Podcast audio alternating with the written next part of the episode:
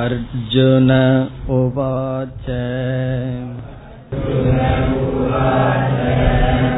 சந்நியாசம் கர்மணாம் கிருஷ்ண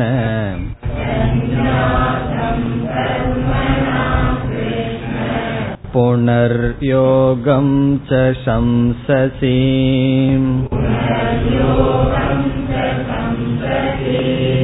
யத்ஸ்ரேய ஏதயோரேகம்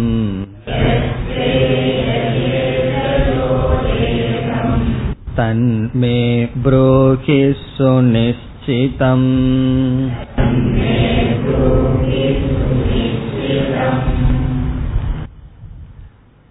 இந்த அத்தியாயத்தில்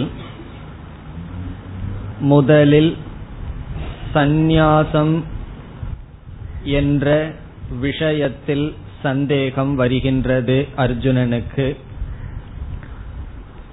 அர்ஜுனன் என்ன கேள்வியை கேட்கின்றான் என்று பார்ப்பதற்கு முன் நாம் சந்நியாசம் என்ற தலைப்பில் சில கருத்துக்களை சென்ற வகுப்பில் பார்த்தோம்.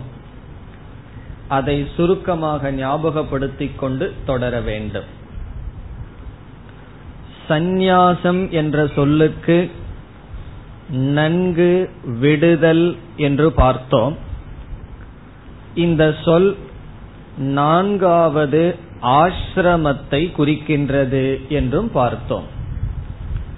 ஒருவரை பார்த்து அவர் சந்நியாசி என்றால் மனதளவில் அனைத்தையும் நிச்சயமாக விட்டவர் என்று பொருள் கொள்ள மாட்டோம்.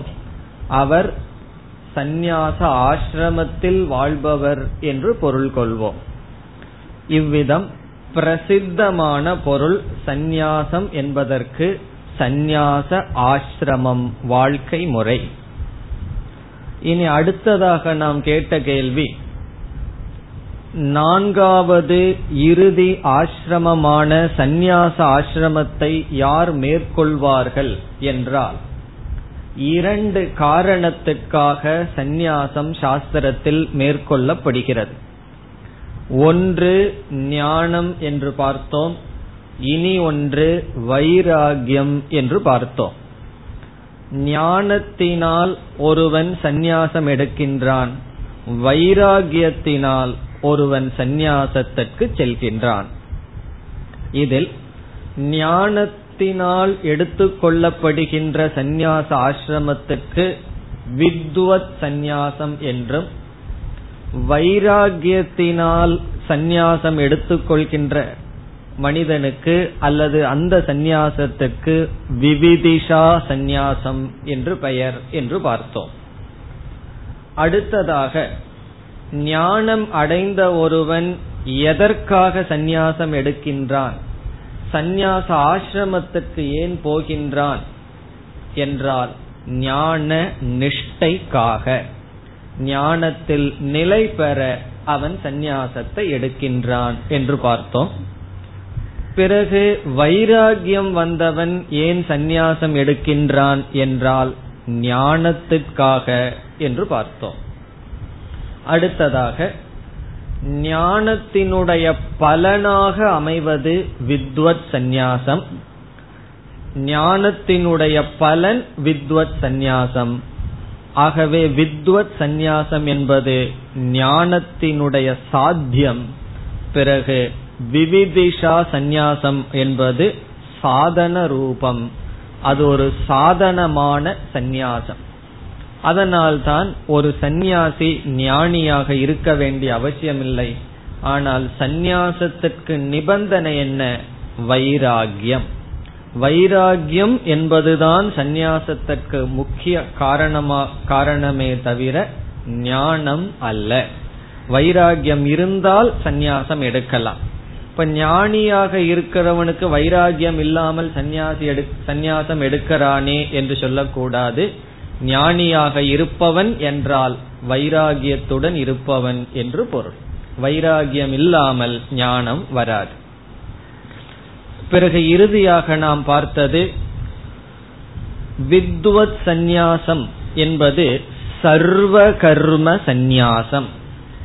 அனைத்து கடமைகளையும் கர்மங்களையும் சாஸ்திரம் துறந்துவிட அனுமதி கொடுக்கின்றது.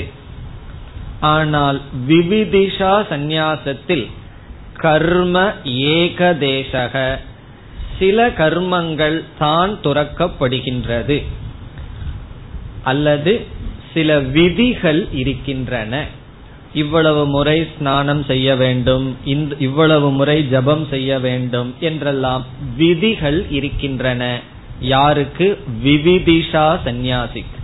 வெறும் வைராகியத்தினால் மட்டும் சென்ற சந்நியாசிக்கு சில கடமைகள் இருக்கின்றன. அது சந்நியாச ஆசிரம கடமைகள். இதுவரை சென்ற வகுப்பில் பார்த்தோம். இனி மேற்கொண்டு தொடரலாம். இங்கு அர்ஜுனனுடைய சந்தேகம் என்ன என்றால், பகவான் 4வது அத்தியாயத்திலும் அதற்கு முந்தைய அத்தியாயத்திலும் சந்நியாசத்தினுடைய பெருமையை பேசினார். குறிப்பாக 4வது அத்தியாயத்தில் பல இடங்களில் சந்நியாசத்தினுடைய பெருமை பேசப்பட்டது. கர்மத்தில் அகர்மத்தை பார்த்தல் என்று சொல்லி ஆரம்பித்து, எதிர்ச்சா லாப சந்துஷ்டக, அவன் எதிர்ச்சையாக வருகின்றதில் மன திருப்தியுடன் இருக்கின்றான், யோக சந்நியஸ்த கர்மானம் என்றெல்லாம் கூறி, பிறகு விதவிதமான சாதனைகளை பகவான் கூறியது ஞாபகத்தில் இருக்கும். சர்வம் கர்மா கிலம் பார்த்த ஞானே பரிசமாப்யதே, கர்மஜான் வித்தி தான் சர்வான், இவைகளெல்லாம் கர்மத்திலிருந்து வந்தது என்று தெரிந்து கொள் என்று பல இடங்களில் சந்நியாசத்தினுடைய பெருமையை பகவான் பேசினார். உண்மையில் பகவான் பேசிய சந்நியாசம் எப்படிப்பட்ட சந்நியாசத்தினுடைய பெருமையை பேசினார் என்றால், வித்வத் சந்நியாசத்தினுடைய பெருமை பேசப்பட்டது. விவிதிஷா சந்நியாசத்தினுடைய பெருமை நேரடியாக பேசப்படவில்லை. பகவான் முக்கியமாக பேசியது வித்வத் சந்நியாசம். இப்ப வித்வத் சந்நியாசம் என்றால் நமக்கு தெரியும், ஞானத்தினால் ஒருவன் எடுத்துக்கொள்கின்ற சந்நியாசம். அந்த சந்நியாசத்தை பகவான் பேசி பிறகு என்ன சொன்னார் பகவான்? இறுதியில் யோகம் ஆதிஷ்ட, நீ கர்மயோகத்தை செய் என்று கர்மயோகத்தினுடைய பெருமையையும் பேசினார். இப்ப இதற்கு முன் அத்தியாயத்தில் என்ன பேசப்பட்டது? சந்நியாசத்தின் பெருமை, கர்மயோகத்தினுடைய பெருமை பேசப்பட்டது. அர்ஜுனன் என்ன புரிந்து கொண்டான்? பகவான் வித்வத் சந்நியாசத்தை பேசியிருந்தாலும் விவிதிஷா சந்நியாசத்தையும் பகவான் பேசியிருக்கின்றார். நேரடியாக பேசவில்லை என்றாலும் மறைமுகமாக பேசியிருக்கின்றார் என்று அர்ஜுனன் புரிந்து கொள்கின்றான். அர்ஜுனன் எப்படி புரிந்து கொள்கின்றான்? 4வது அத்தியாயத்தை கேட்டு சந்நியாசத்தை பகவான் புகழும் பொழுது அது 2 சந்நியாசத்தையும் அர்ஜுனன் புரிந்து கொள்கின்றான். ஆனால் நேரடியாக பகவான் வைராகியத்தினால் எடுத்துக்கொள்கின்ற சந்நியாசத்தை பற்றி குறிப்பாக பேசாவிட்டாலும் சந்நியாசத்தை புகழ்ந்தார் பகவான். அதுதான் நமக்கு முக்கியம். சந்நியாசத்தினுடைய பெருமையை புகழ்ந்து சந்நியாசிக்கு பந்தமில்லை என்று சொன்னார். அர்ஜுனன் என்ன புரிந்து கொண்டான்? வித்வத் சந்நியாசத்தை புகழ்ந்தாலும் விவிதிஷா சந்நியாசமும் புகழப்பட்டது என்று புரிந்து கொள்கின்றான். இப்ப அர்ஜுனனுடைய மனசுல இப்ப என்ன இருக்கு? 4வது அத்தியாயத்தில் சந்நியாசத்தின் பெருமை பேசப்பட்டது. பிறகு எதனுடைய பெருமை பேசப்படுகிறது? கர்மயோகத்தினுடைய பெருமையும் பேசப்படுகிறது.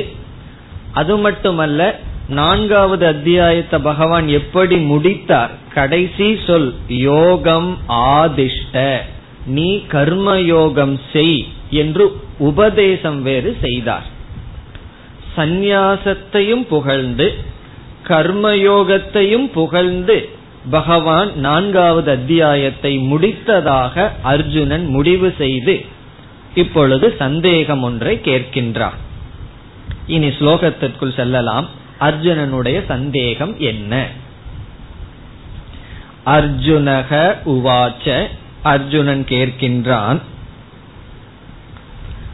சந்நியாசம் கர்மணாம் கிருஷ்ண, கிருஷ்ண என்பது அழைக்கின்றான். ஹே கிருஷ்ணா, சந்நியாசம் கர்மணாம், கர்மணாம் என்றால் செயல்களினுடைய, சாஸ்திரத்தில் சொல்லப்பட்டுள்ள நித்திய நெய்மித்திக முதலிய அனைத்து கர்மங்களினுடைய.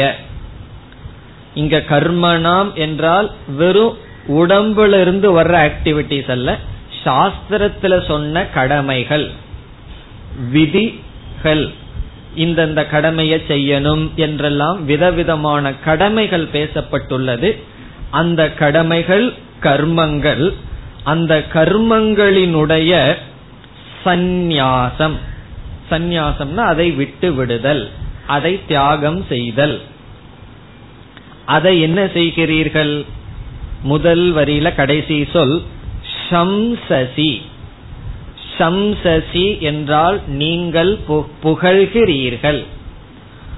கர்மங்களினுடைய சந்நியாசத்தை ஹே கிருஷ்ணா நீங்கள் உயர்வாக பேசுகிறீர்கள் அல்லது சொல்கிறீர்கள். சம்சசி என்றால் கதையசி, நீங்கள் சொன்னீர்கள். எங்கு பகவான் சொன்னார் என்றால் பல இடங்களில் பேசியிருக்கின்றார். ஞான கர்ம சந்நியாசத்தை, ஞான கர்ம சந்நியாசம்ங்கிற தலைப்பை எடுத்தாரோ இல்லையோ பகவான், அதற்கு பிறகு பல இடங்களில் பகவான் சந்நியாசத்தினுடைய பெருமையை பேசினார். ஆகவே கடமைகளை துரத்தல் என்பதை நீங்கள் புகழ்ந்தீர்கள். பிறகு மீண்டும் என்ன செய்தீர்கள்? புனக யோகம் ச சம்சசி. சம்சசிங்கிறத ரெண்டு இடத்துல சேர்த்திக்கணும். புனக என்றால் மீண்டும், யோகம் என்றால் இங்கு கர்மயோகம், சம்சசி என்றால் பேசினீர்கள் புகழ்கிறீர்கள். பிறகு கர்மயோகத்தையும் செய்ய வேண்டும் என்று சொல்கிறீர்கள். இப்ப செயல்களினுடைய துரத்தல் என்ற சந்நியாசத்தை புகழ்ந்தீர்கள். பிறகு செயல் செய்ய வேண்டும் என்ற கர்மயோகத்தையும் புகழ்கிறீர்கள். இப்போ ஒருவர் நம்மிடம் சந்நியாசம் எடுத்துக்கொள்ளலாமா என்று கேட்டால் அவரிடம் சந்நியாசம் மிக உயர்ந்தது என்றெல்லாம் புகழ்ந்து, ஆகவே உன்னுடைய கடமையை நீ செய் என்று சொன்னால் அவருடைய மனதில் குழப்பம் வருமா வராதா? அந்த நிலைதான் அர்ஜுனனுக்கு. நீங்கள் சந்நியாசத்தை புகழ்கிறீர்கள், பிறகு யோகத்தையும் புகழ்கிறீர்கள், கடமையை விடக்கூடாது கடமை ஆற்ற வேண்டும் என்றும் சொல்கிறீர்கள். இதில் நான் எதை செய்வது, இதில் எது உயர்ந்தது என்று இரண்டாவது வரியில் கேட்கின்றான். எது ஸ்ரேயக, எது ஸ்ரேயக என்றால் எது நன்மை, ஸ்ரேயகன நன்மை, எனக்கு அப்படின்னு அர்த்தம். எனக்கு எது நன்மையோ, எதில் எது நன்மை, ஏதயோகோ இந்த இரண்டில். இந்த இரண்டில் என்றால் என்ன? சந்நியாசம் கர்மயோகம் என்ற இந்த இரண்டில், ஏதயோகோ இந்த இரண்டில் எது எனக்கு நன்மையை பயக்குமோ, தது ஏகம் அந்த ஒன்றை, ஏகம்னா ஒன்றை, தது ஏகம் என்றால் அந்த ஒன்றை. எந்த ஒன்று? சந்நியாசமா கர்மயோகமா என்ற இந்த இரண்டில் எனக்கு எது நன்மையோ அந்த ஒன்றை மே எனக்கு ப்ரூஹி நீங்கள் சொல்லுங்கள். ப்ரூஹி என்றால் சொல்லுங்கள். பிறகு பகவானும் இப்படி கேட்டதுக்கு அப்புறம் இதுவும் நல்லதுதான் அதுவும் நல்லதுதான் சொன்னா என்ன மறுபடியும் அர்ஜுனனுக்கு குழப்பமாக இருக்கும். இப்ப சிலரிடம் போய் இதை செய்யலாமா அதை செய்யலாமான்னு குழம்பி போய் கேட்டால் அவர்கள் என்ன சொல்வார்கள்? இதுவும் நல்லதுதான் அதுவும் நல்லதுதான்னு சொல்வார்கள். அதுதான் எனக்கு தெரிஞ்சுதானே வந்திருக்கேன், இதுவும் நல்லது அதுவும் நல்லதுன்னு தெரிஞ்சங்காட்டித்தான் ஒரு முடிவு தெரிந்து கொள்ள வேண்டும் உங்களிடம் வந்தால் நீங்கள் இதுவும் சரி அதுவும் சரின்னு சொன்னா என்ன விதமான உபதேசம் அவர் செய்திருக்கின்றார்? ஆகவே யாராவது நம்மிடம் வந்து இது சரியா அது சரியா என்று கேட்டால் அவர்களுக்கு குழப்பமாக இருந்தால் நம்ம என்ன செய்யணும்? ஒன்னா தெரியல அப்படின்னு சொல்லணும், வேற யாராவது போய் கேளுன்னு சொல்லணும், அல்லது ஏதோ ஒன்றை நிச்சயமாக சொல்ல வேண்டும். ஏதாவது புதிய ஊருக்கு போய் வழி கேட்டோம் சொன்னா அந்த ஊர்லயே இருப்பவர்கள் சொல்ல மாட்டார்கள், எனக்கு தெரியலன்னு எப்படி சொல்றது? ரொம்ப பேர் அப்படித்தான், தெரியலன்னு சொல்வதே கிடையாது. அதுக்கு ரொம்ப அறிவு வேணும் போல் இருக்கு, தெரியலன்னு சொல்றதுக்கு ரொம்ப தெரிஞ்சிருந்தா தான் சொல்ல முடியும் போல் இருக்கு. இதுல போலாமே, இதுல போனாலும் நீங்க போற இடம் வந்துரும்பார்கள், ஏன்னா பூமி உரண்டை தானே, எப்படி போனாலும் அந்த இடம் வந்துருமே அப்படி சொல்லுவார்கள். அப்போ என்னன்னா அதுல கொஞ்சம் தூரம் போய் அங்க ஒருத்தர்கிட்ட கேட்டா இல்ல இப்படி போகணும்னு திரும்பி வரணும். அப்படி தெரியவில்லை என்று யாரும் சொல்வதில்லை, ஏதோ ஒன்றை அவர்களும் நிச்சயம் இல்லாமல் சொல்கிறார்கள். இப்ப அர்ஜுனனுக்கு பகவானுக்கு அந்த பழக்கம் இருக்குமோ அப்படின்னு சந்தேகப்பட்டு எனக்கு நிச்சயமாக சொல்லுங்கள் என்று கேட்கின்றான். கடைசி சொல் சுனிச்சயம். சுனிச்சயம் என்றால் நிச்சயமாக எனக்கு எடுத்து சொல்லுங்கள், எனக்கு மீண்டும் சந்தேகமா சொல்லாதீர்கள், இதுவா அதுவா என்ற சந்தேகம் எனக்கு கொடுக்காதீர்கள், இதுதான் என்று நிச்சயமாக சொல்லுங்கள். இப்ப மோட்ச சாதனம் அல்லது எனக்கு எது நன்மை என்பதை நிச்சயமாக கூறுங்கள்.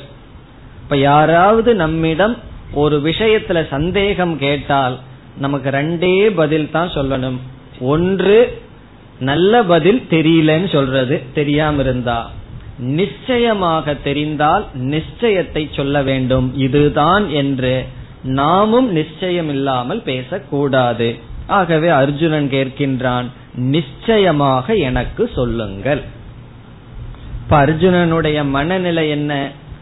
சந்நியாசம் கர்மயோகம், கடமைகளை துறந்து சந்நியாச ஆசிரமத்திற்கு செல்லுதல் எனக்கு உகந்ததா அல்லது கடமைகளுக்குள் இருந்து கர்மயோகம் ஆற்றுவது எனக்கு உகந்ததா?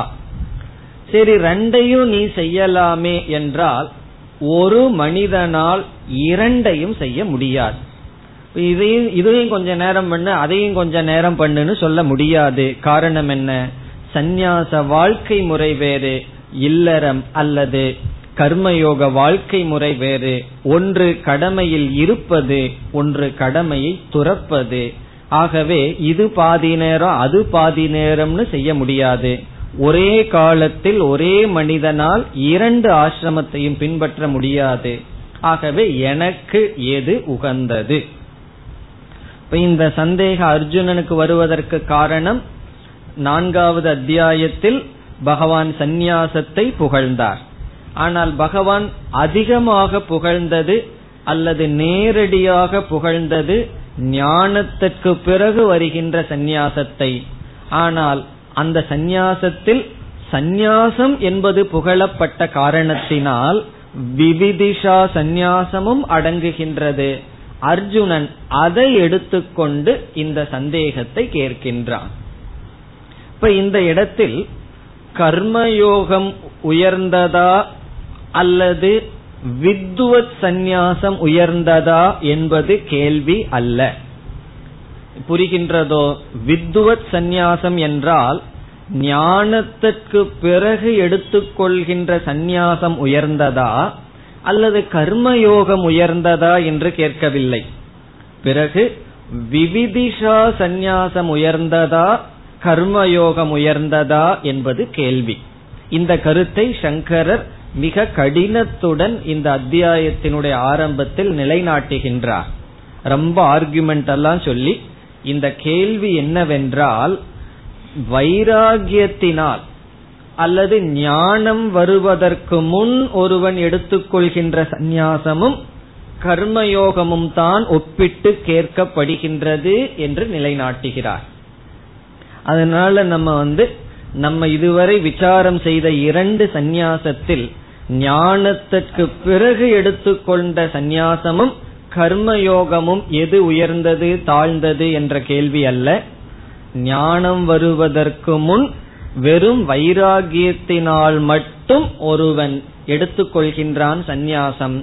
ஞானத்துக்காக ஒருவன் சந்நியாசம் எடுக்கின்றான், அஞ்ஞானி எடுக்கின்ற சந்நியாசம். சங்கராச்சாரியார் பயன்படுத்துற சொல் அக்ஞ கர்த்திருக்க சந்நியாசம் என்கின்றார். அக்ஞ கர்த்திருக்கம் என்றால் அஞ்ஞானியினால் அறியாமையில் இருப்பவனால் எடுத்துக்கொள்ளப்பட்ட சந்நியாசம், அதை இங்கு பேசுகின்றார்.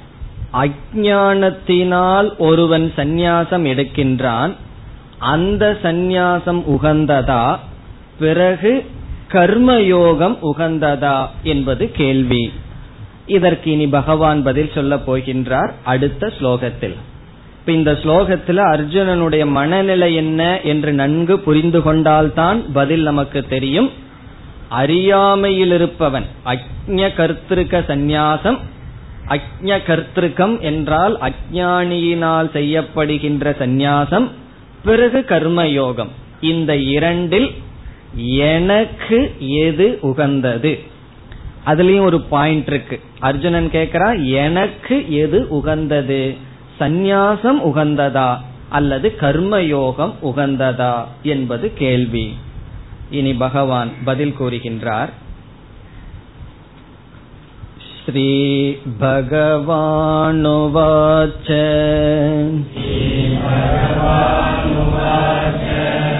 சந்நியாச கர்மயோகஸ்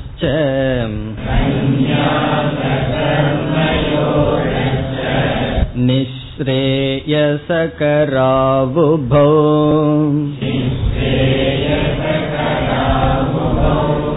தயோஸ்து கர்ம சந்நியாசாத் கர்மயோகோ விசிஷ்யதே.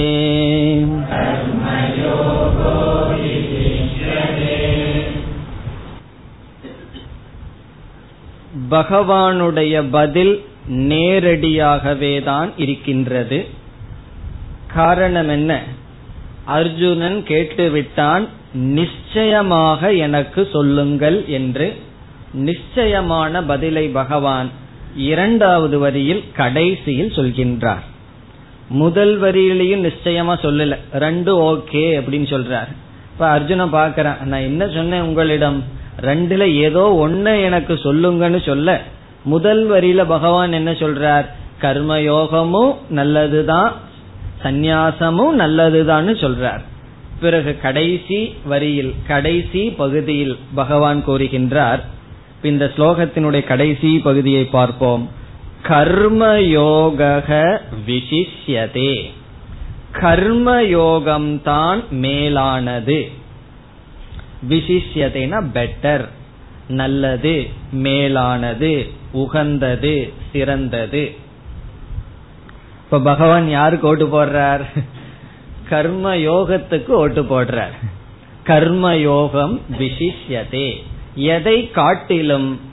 இரண்டாவது வரியில் கர்ம சந்நியாசாத், கர்மத்தை சந்நியாசம் செய்வதை காட்டிலும், அதாவது சந்நியாசத்தை காட்டிலும் கர்மயோகம் உகந்தது என்பது நேரடியான பதில். நாம் முதல் வரியையும் பார்த்துவிட்டு முழு ஸ்லோகத்துக்கு அர்த்தம் பார்த்துட்டு பிறகு விளக்கத்திற்கு வரலாம். முதல் வரியில என்ன சொல்றார்? சந்நியாசக கர்மயோகச்ச. சந்நியாசமும் கர்மயோகமும் நிஸ்ரேயசகரௌ.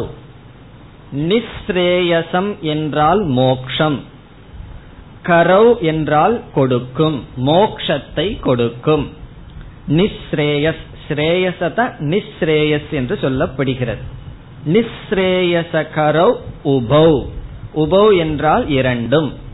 சந்நியாசமும் கர்மயோகமும் ஒருவனை மோக்ஷத்தில் கொண்டு விடும். நிஸ்ரேயசகரௌ என்றால் அது மோக்ஷத்தை கொடுக்க வல்லது. அர்ஜுனன் கேட்டது என்ன? சந்நியாசம் எனக்கு உகந்ததா கர்மயோகம் உகந்ததான்னு கேட்க பகவான் என்ன பதில் சொல்றார்? சந்நியாசமும் கர்மயோகமும் மோட்சத்தை கொடுக்க வல்லது. பிறகு இரண்டாவது வரையில் தயோகோ து, இந்த இரண்டில், து என்றால் ஆனால், தயோகோ இந்த இரண்டில், இந்த இரண்டில்னா எந்த இரண்டில்? கர்மயோகம் சந்நியாசம் என்ற இந்த இரண்டில், கர்ம சந்நியாசாத், கர்ம சந்நியாசத்தை காட்டிலும் கர்மயோகம் விசிஷ்யதே, கர்மயோகமானது உகந்தது. இங்க விசிஷ்யதேங்கிறதுக்கு உயர்ந்தது என்று பொருள் பண்ண கூடாது. பெட்டர், உகந்தது, அதான் சரியான உகந்த டிரான்ஸ்லேஷன். உகந்ததுன்னா அதுதான் சரி. அதுக்கு பல காரணங்கள் நாம் பார்க்க போகின்றோம். இதுதான் பகவானுடைய பதில்.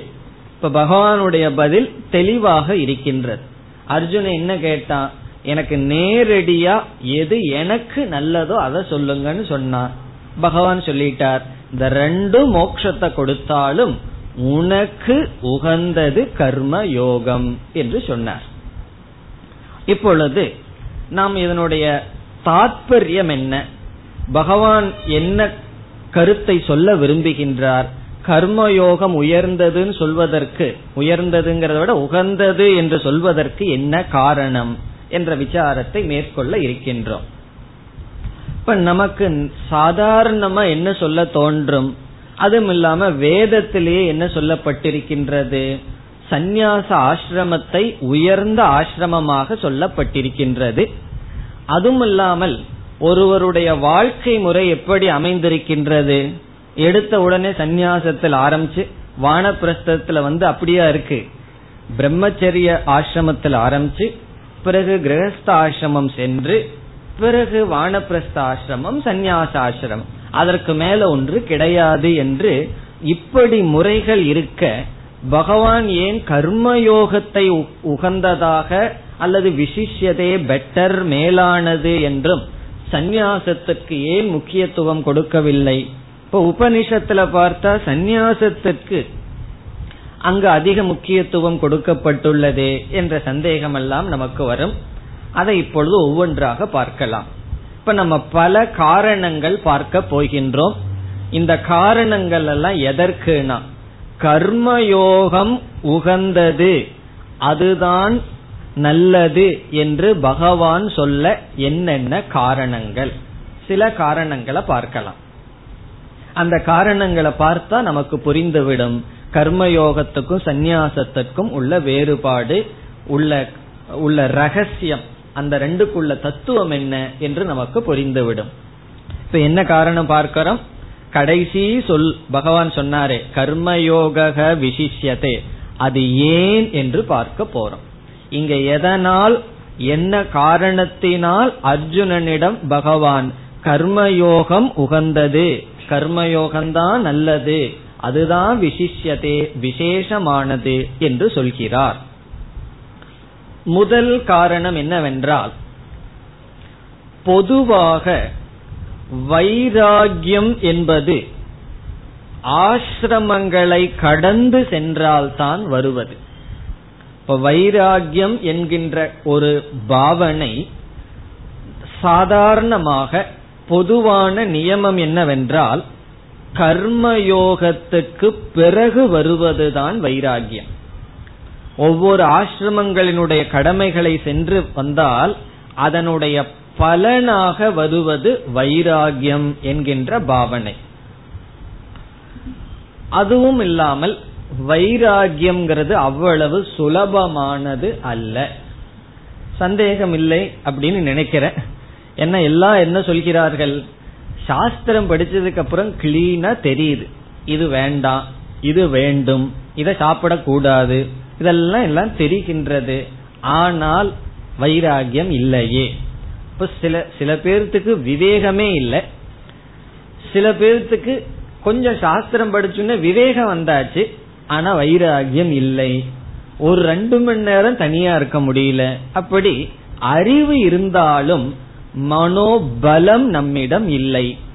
வைராகியம் அப்படிங்கிறது நம்ம மனதில் அடையப்படுகின்ற ஒரு விதமான பலன், ஒரு விதமான ரிசல்ட், அதுவே பலன்.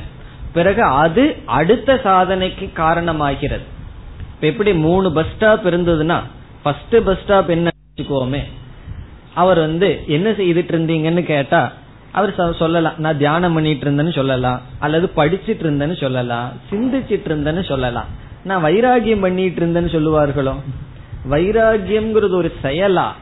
பிறகு வைராகியம் என்றால் என்ன? உலகம் கொடுக்கின்ற போகத்தில் விருப்பமில்லாத மனநிலை. இந்த உலகம் எத்தனையோ போகங்களை கொடுக்கிறதுக்கு பிராமிஸ் பண்ணுது, அதுல எல்லாம் விருப்பமில்லாத மனநிலை வைராகியம். இந்த வைராகியம்ங்கிறது மனதுக்கு வரவேண்டிய பலன். இது பொதுவாக கர்மயோகத்தினுடைய பலன். கர்மயோகம் செய்தால்தான் அதனுடைய பலனாக வைராகியம் நமக்கு வரும். இப்ப இங்க அர்ஜுனனுடைய கேள்வி என்னன்னா, நான் சந்நியாசம் உகந்ததா கர்மயோக உகந்ததான்னு கேட்கும் பொழுதே அர்ஜுனனிடம் என்ன தெரிகின்றது? அங்க வைராகியம் இல்லை என்பது தெரிகிறது. இப்ப வைராகியம் என்பது சாதனையாகின்றது சந்நியாசத்திற்கு. ஒரு சந்நியாசிக்கு விவேகம் இருக்கணுங்கிற அவசியம் கிடையாது, வேற எதுவுமே அவசியம் இல்லை, ஒன்றுதான் அவசியம். இந்த காலத்துல என்ன நினைக்கிறாங்க, சன்னியாசின்னு சொன்னா ஆசிரமம் இருக்கணும், ஸ்டேட்டஸ் இருக்கணும் என்று பார்க்கிறார்கள். சன்னியாசிக்கு இருக்க வேண்டிய ஒரே ஒரு தகுதி வைராகியம் தான். அவர் வேற என்ன இருக்கலாம், என்ன இல்லாமல் இருக்கலாம். சில பேர் என்ன நினைக்கிறாரு, சன்னியாசின்னு சொன்னா அவருக்கு ரொம்ப ஸ்ட்ரென்த் இருக்கணும்னு நினைப்பார்கள். அதெல்லாம் ஒண்ணும் கிடையாது. அவர் ஊதுனா உழுகிற மாதிரி இருக்கலாம், அல்லது பெரிய ஆளாம் இருக்கலாம். அவருக்கு இருக்க வேண்டியது வைராகியம். வைராகியம்தான் இருக்கணுமே தவிர வேற ஒன்னும் குவாலிபிகேஷன் கிடையாது. ஏன்னா சன்னியாசி என்னென்ன செய்யணுங்கிறது சன்னியாசிக்கு தெரியறத விட மற்றவங்களுக்கு தெரியுது. நீங்க இதை செய்யக்கூடாது, இதை செய்யணும்னு சொல்லி மற்றவங்க சொல்லுவார்கள். கிரகஸ்தர்களுக்கு தான் நல்லா தெரியும் சன்னியாசி என்ன பண்ணணும் என்ன பண்ணக்கூடாது. சன்னியாசிக்கே தெரியறது இல்ல, அவங்க சொல்ல கேட்டுதான் நமக்கே தெரியுது, ஓஹோ இதெல்லாம் நம்ம பண்ணணுமோ அப்படின்னு அவர்கள் அட்வைஸ் பண்ண வேண்டியதுதான் இருக்கு. காரணம் என்னன்னா, எது சந்நியாசம், சந்நியாசிக்கு எது தேவை, அந்த பேசிக் இதே தெரியாமல் இருக்கின்றது. அது வைராகியம். இப்ப கர்மயோகத்துக்கு பிறகு வைராகியம் வர இருக்கின்ற காரணத்தினால் பொதுவா வைராகியம் கர்மயோகத்துக்கு பிறகு வருகின்ற காரணத்தினால் பகவான் என்ன சொல்கின்றார், கர்மயோகம்தான் உகந்தது. காரணம் சந்நியாசத்திற்கு நேரடியாக வருவது என்பது விதிவிலக்கே தவிர அது முறையாக இல்லை. முறைனா ரெகுலரா கிடையாது. ஆகவே பகவான் கர்மயோகத்தை புகழ்கின்றார். இது எல்லா கருத்தையும் பார்த்துட்டு வந்தா கடைசியில் நமக்கு புரியும். இரண்டாவது காரணம், இப்போ ஒரு மனிதன் இருக்கின்றான், அவன் அவன் மனதுல கொஞ்சம் வைராகியம் இருக்கு.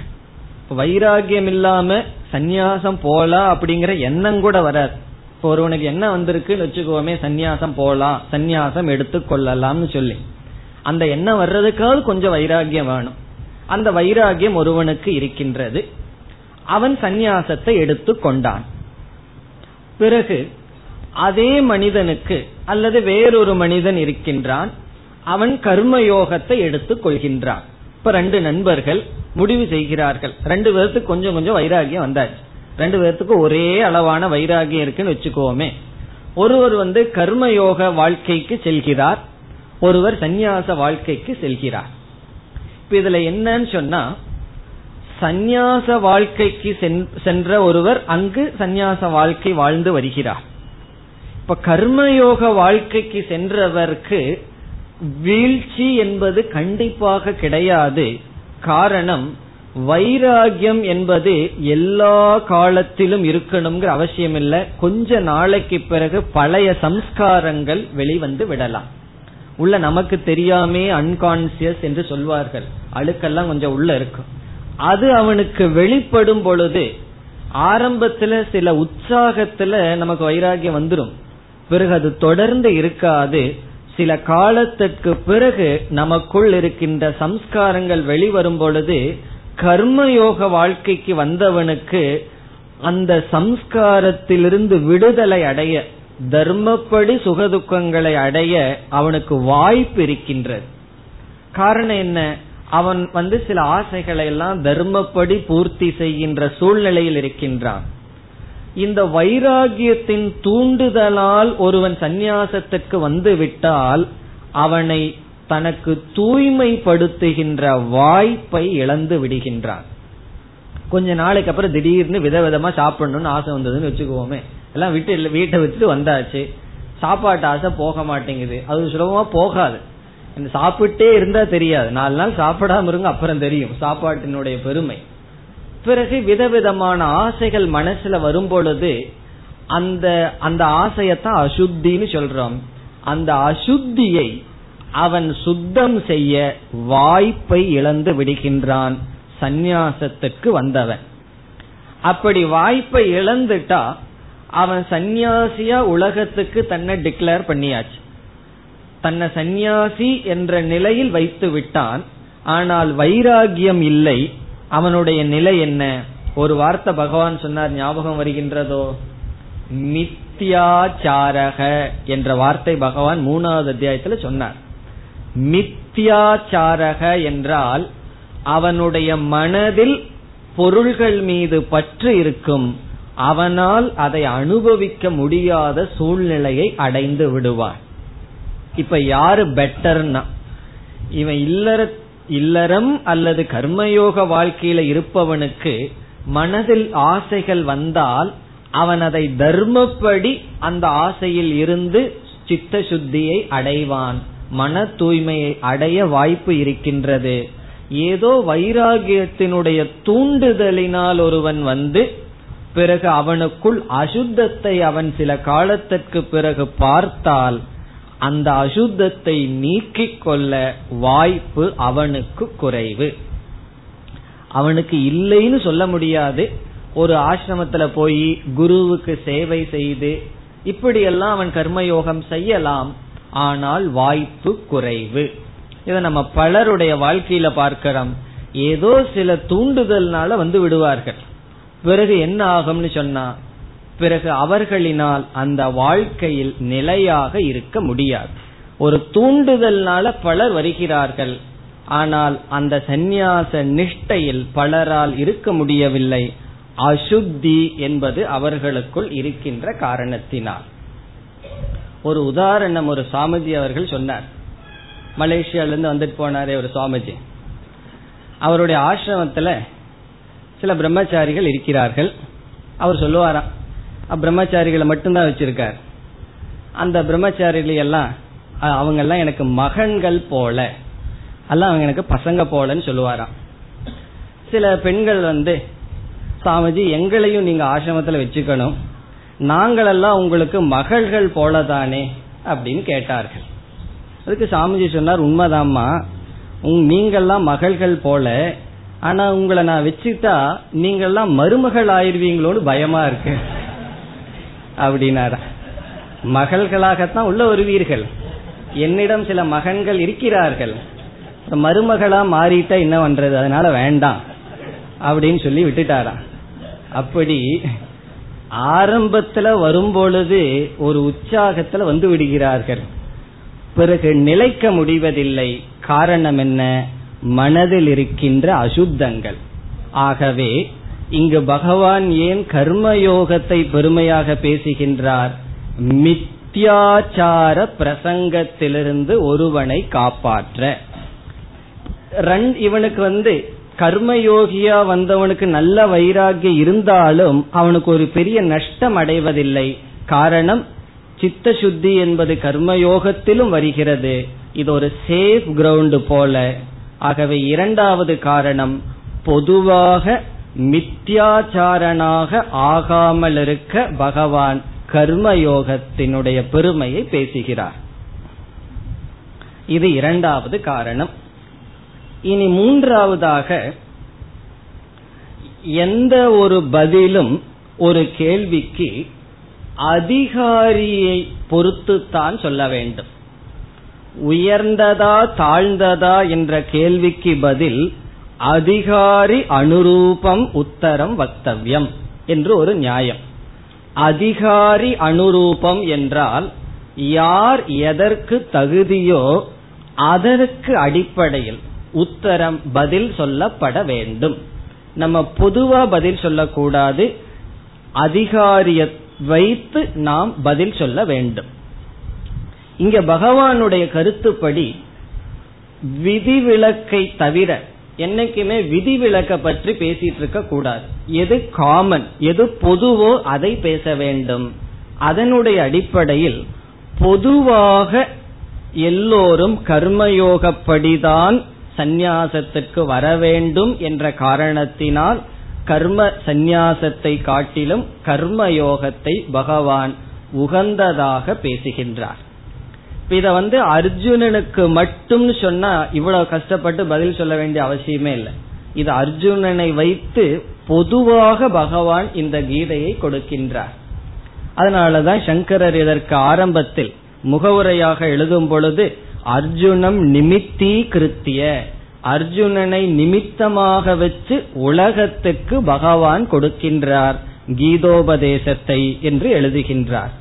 ஆகவே இங்கு சாமான்யமாக எல்லோரும் கர்மயோகப்படிதான் சந்நியாசத்திற்கு செல்ல வேண்டும் என்ற காரணத்தினாலும், பிறகு சித்தசுத்தி இல்லாமல் ஒருவன் சந்நியாசத்திற்கு சென்றுவிட்டால் தன்னை தூய்மைப்படுத்த வாய்ப்பை இழந்து விடுவான் என்ற காரணத்தினாலும், பிறகு கர்மயோகத்திற்கு பிறகுதான் பொதுவாக வைராகியம் வரும் என்ற காரணத்தினாலும் பகவான் இங்கு கர்மயோகத்தை உயர்வாக பேசுகின்றார். கர்மயோகம்னு என்ன? நம்முடைய கடமைகளில் இருப்பது, நம்மளுடைய கடமைகளை துறக்காமல் கடமைகளில் இருந்து கொண்டு பிறகு சித்தசுத்தியை அடைந்து ஞானத்தை அடைவது, அதை உயர்வாக பேசுகின்றார். இப்ப இந்த இடத்தில் வேறொரு ஆசிரியர், விளக்காசிரியர் இனி ஒரு பாகுபாடும் செய்கின்றார் சந்நியாச விஷயத்தில். நம்ம ரெண்டு விதமான சந்நியாசம் பார்த்தோம், வித்வத் சந்நியாசம் விவிதிஷா சந்நியாசம் என்று. அவர் விவிதிஷா சந்நியாசத்தையே இரண்டாக பிரிக்கின்றார். இப்ப வித்வத் சந்நியாசம்னா ஞானம், ஞானத்தினால் எடுக்கிற சந்நியாசம். விவிதிஷா சந்நியாசம் என்றால் வைராகியத்தினால் எடுக்கிற சந்நியாசம். அதை இரண்டாக பிரிக்கின்றார். ஒன்று பூர்ண வைராகியத்துடன் எடுக்கின்ற விவிதிஷா சந்நியாசம். ஒருவனுக்கு வைராகிய அப்சல்யூட்டா வந்தாச்சு, அவர்கள் எடுக்கின்ற விவிதிஷா சந்நியாசம்.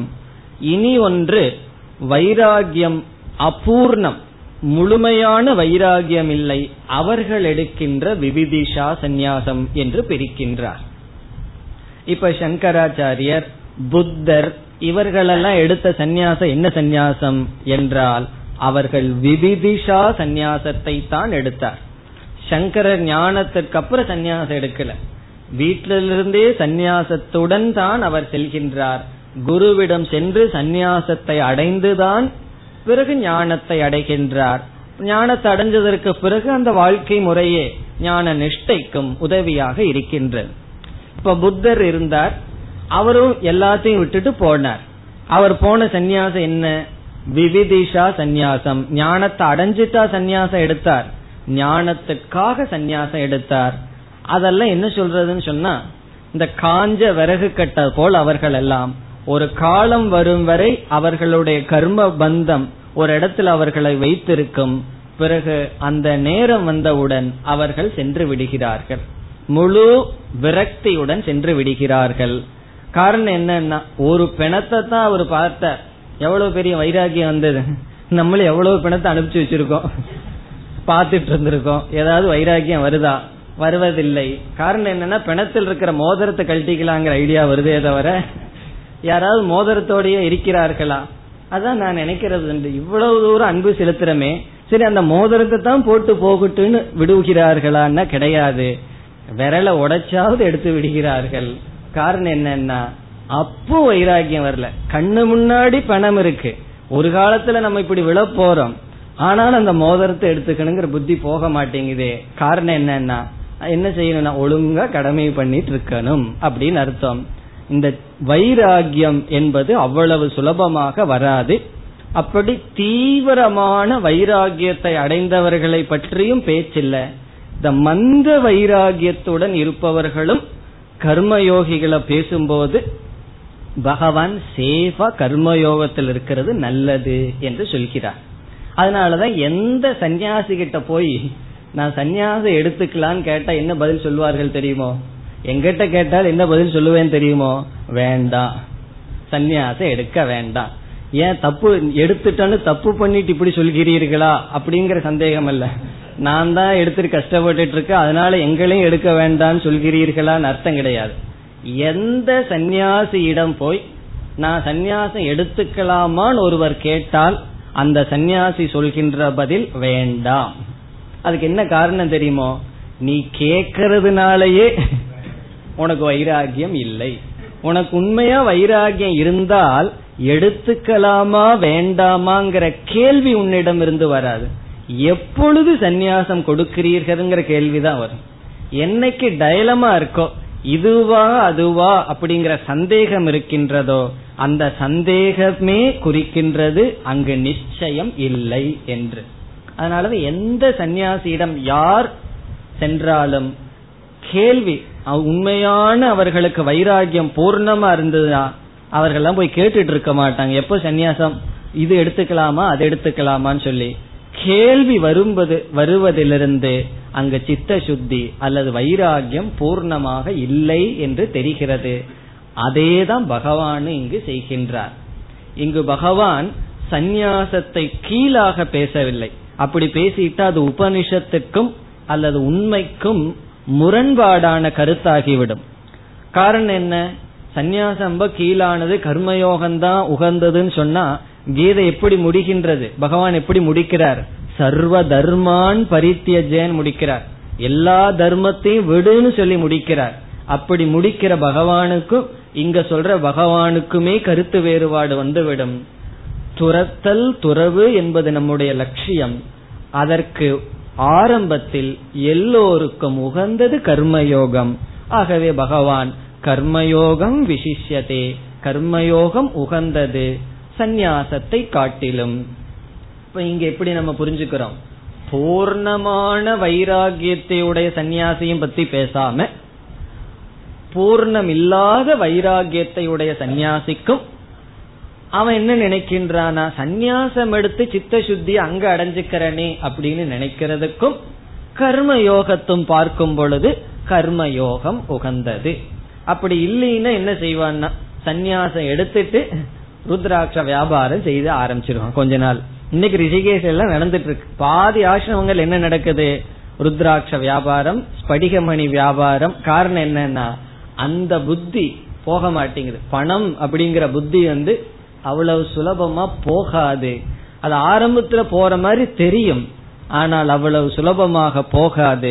அதனால பகவான் சேஃபான ரோட கொடுத்துறார். சேஃபான ரோடு என்னன்னா கர்மயோகத்துல இருந்து பிறகு இதெல்லாம் பார்த்துட்டு அதுக்கப்புறம் நிச்சயம் பண்ணுங்க இது வேண்டான்னு சொல்லி. இதையெல்லாம் பார்க்காம நிச்சயம் பண்ணிவிட்டால் அங்க நம்ம வேடிக்கை பார்த்துட்டு இருப்போம், இங்க உட்கார்ந்துட்டு அதை பார்த்துட்டு இருப்போம். அதனால பார்க்க வேண்டிய இந்த உலகத்தை பார்த்துட்டு, அதனாலதான் ஒருவர் சொன்னார், ஒரு ஞானி, ஒரு சன்னியாசி தான், அவர் சொன்னார், நான் பார்க்க வேண்டிய பணத்தை எல்லாம் பார்த்துட்டேன், பார்க்க பணத்தை எல்லாம் எவ்வளவு பணத்தை சுமக்கணுமோ அதையெல்லாம் சுமந்துட்டேன், அதனால நான் சன்னியாசியாக வந்தேன் என்று சொன்னார். அந்த நிச்சயம் வர வேண்டும். அந்த நிச்சயம் வரும் வரை கர்மயோகம் தான் உயர்ந்தது. அதனால என்னன்னா அவசரப்பட்டு முடிவு செய்ய வேண்டாம்னு அர்த்தம். இந்த அஞ்சாவது அத்தியாயத்தை கேட்ட உடனே சந்நியாசத்துக்கு மேல ஆசை வந்துட வேண்டாம்னு பகவான் எச்சரிக்கின்றார். மெதுவாக வரலாம். இனி அடுத்த ஸ்லோகம். ஞேயஸ்ஸ நித்ய சந்நியாசி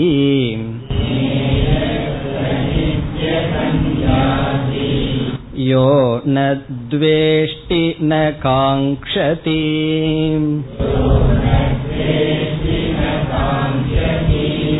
நிர்த்வந்த்வோ ஹி மகாபாஹோ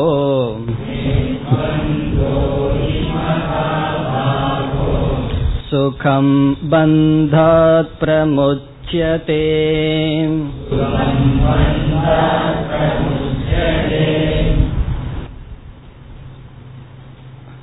சென்ற ஸ்லோகத்தில் கர்மயோகம் உகந்தது, மேலானது என்று சொன்னார். சாதாரணமாக கர்மம்தான் நம்மை பந்தப்படுத்தும் என்று சொல்கின்றோம். அதுல சந்தேகம் இல்லையே. கர்மத்துல இருந்து இருந்து நம்ம பந்தத்துல இருக்கோம். பந்தப்படுத்துகின்ற கர்மத்துக்குள் இருப்பது பந்தத்திலிருந்து விடுதலை அடைகின்ற சந்நியாசத்தை விட எப்படி உயர்ந்ததாக முடியும் என்ற சந்தேகம் அர்ஜுனனுக்கும் நமக்கும் வரலாம். இப்ப சந்நியாசம்னா என்ன? பந்தத்திலிருந்து வெளியே செல்வது. உறவுகள் பந்தம், பொருள் பந்தம், விதவிதமான உடைமைகளை வச்சிருக்கிறது பந்தம்.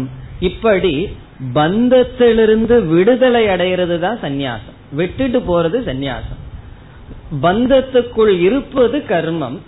அப்படி இருக்கும் பொழுது பகவானால் எப்படி சொல்ல முடியும் கர்மயோகம் பந்தத்தை கொடுக்காது, கர்மம் பந்தத்தை கொடுக்காது, கடமைகளுக்குள் இருப்பது பந்தத்தை கொடுக்காது என்று பகவானால் எப்படி சொல்ல முடியும்? அதற்கு இங்கு விளக்கம் வருகின்ற பகவான் காரணம் சொல்கின்றார்.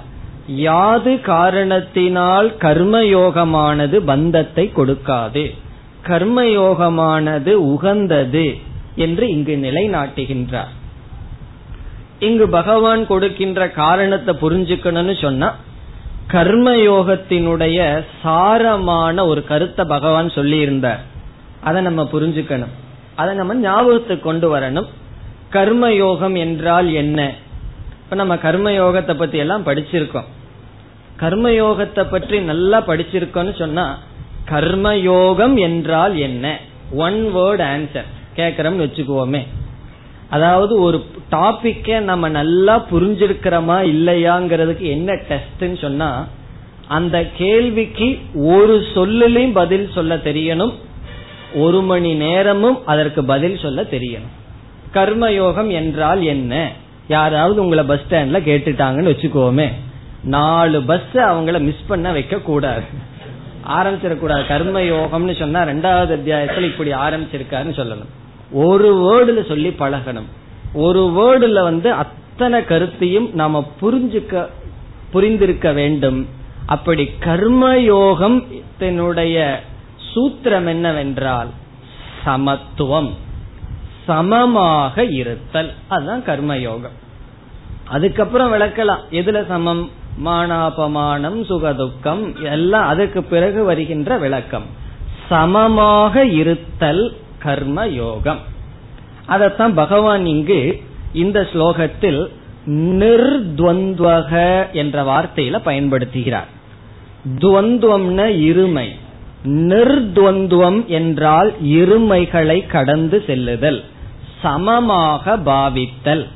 இப்ப எதையெல்லாம் சமமா பாவிக்கணும்னா கர்மயோகத்துக்குள்ள போகணும். நம்முடைய வெற்றி தோல்விகளை சமமா இருக்கணும், லாப நஷ்டங்கள், பிறகு சுகதுக்கம், மான அபமானம், பிறகு பகவான் நமக்கு கொடுக்கின்ற பலனை சமமா எடுத்துக்கணும், பிரசாத புத்தியா எடுத்துக்கணும். இதெல்லாம் கர்மயோகத்துக்குள் வருகின்ற விளக்கங்கள். இப்ப இந்த சமத்துவ புத்தி என்பது கர்மயோகம்.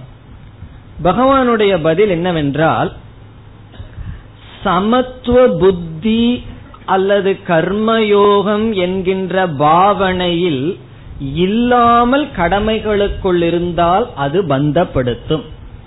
நம்ம உலகத்துல கடமைகளுக்குள்ள இருக்கும், அது இருந்தா பகவான் ஒத்துக்கிறார், அது நமக்கு துக்கத்தை கொடுக்கும், பந்தப்படுத்தும். ஆனால் சமத்துவ புத்தி என்ற கர்மயோக பாவனையுடன் இருந்தால் அது பந்தப்படுத்தாது, பிறகு மோட்சத்திற்கு காரணம், சித்த சுத்தியை கொடுக்கும் என்று பகவான் சொல்கின்றார். கேள்வி என்ன? கர்மத்திற்குள் இருந்தால் அது பந்தம் தானே கொடுக்கும், எல்லாவற்றையும் விட்டு விட்டால் அதுதானே பந்தத்திலிருந்து விடுதலை என்று இருக்க கர்மயோகத்தை எப்படி புகழ்கிறீர்கள் என்றால் கர்மயோகம் புகழ்வதற்கு காரணம், கர்மயோகத்தை புகழ்வதற்கு காரணம் கர்மயோகத்தில் இருக்கின்ற நிர்த்வந்த்வக என்கின்ற பாவனை நம்மை பந்தத்தில் வைக்காது. அதாவது பலர் என்ன சொல்வார்கள், எங்களுடைய வீட்டுல இருக்கிற பிரச்சனைய வந்து பார்த்தீங்கன்னு சொன்னா உங்களுக்கு என்ன சன்னியாசிய தனியா உட்கார்ந்துட்டு சந்தோஷமா இருக்கிறீர்கள், எங்க வீட்டுல வந்து பார்த்தீர்கள் என்றால் பிறகு தெரியும் நான் உங்களை விட நாங்க தான் உயர்ந்தவர்கள், இவ்வளவு கஷ்டத்துக்குள்ள இருக்கிறோம், உங்களுக்கெல்லாம் ஒரு கஷ்டமும் இல்லையே சன்னியாசிகளுக்குன்னு சில கிரகஸ்தர்கள் கேட்பார்கள். புத்திசாலியா இருந்த சன்னியாசி என்ன சொல்லுவார் தெரியுமா, 3 நாள் எங்க ஆசிரமத்துல வந்து நீங்க இருந்து பாருங்க, அப்புறம் தெரியும் உங்க வீடே மேல்னு சொல்லி. ஏன்னா உங்க வீட்டுல மீறினா 6 மைண்ட் 7 மைண்ட், மைண்ட்னா 6 ஆள் 7 ஆள், இங்க வர்றதெல்லாம் ஒவ்வொன்னு ஒவ்வொரு கோணத்துல இருந்து வந்திருக்கு. ஆசிரமத்துக்கு 2 எக்ஸ்ட்ரீம் வரும், எதுலயும் பற்றில்லாத ஞானிகள் இருப்பார்கள், எல்லா பற்றியும் சேர்த்து வச்சிட்டு வந்த ஆளுகள் அங்க இருக்கு. அது எப்படி மீட் ஆகும்னா, அதனால ஆசிரமத்துல போய் பாருங்க, கெஸ்டா போய் பார்த்தா தெரியாது, ஆசிர இன்மேட்டா போய் பார்க்கணும், அப்பந்தான் தெரியும். கெஸ்டா போனா உங்களை நல்லா ட்ரீட் பண்ணி அனுப்பிச்சிருவார்கள், அது ஆசிரமத்துல போய் பார்த்தா தெரியும் எது உகந்ததுன்னு சொல்லி. வீட்டு பாலிடிக்ஸையே மேனேஜ் பண்ண முடியாத ஆளுக ஆசிரம பாலிடிக்ஸ மேனேஜ் பண்ற சக்தியே இருக்காது. ஆகவே 2 இடத்திலையும் துக்கம் இருக்கத்தான் செய்கின்றது, 2 இடத்திலையும் பக்குவப்பட வேண்டிய சூழ்நிலை இருக்கிறது.